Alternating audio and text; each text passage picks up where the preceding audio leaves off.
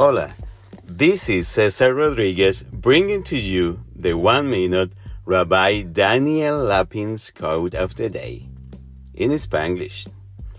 You all have heard Rabbi Lapin's English accent, but you never have heard his quotes in Spanglish accent. So, here we go. Eighth commandment of money. Know your money.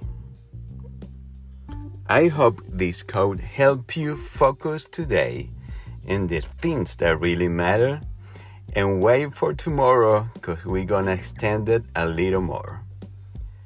I wish you good health and prosperity.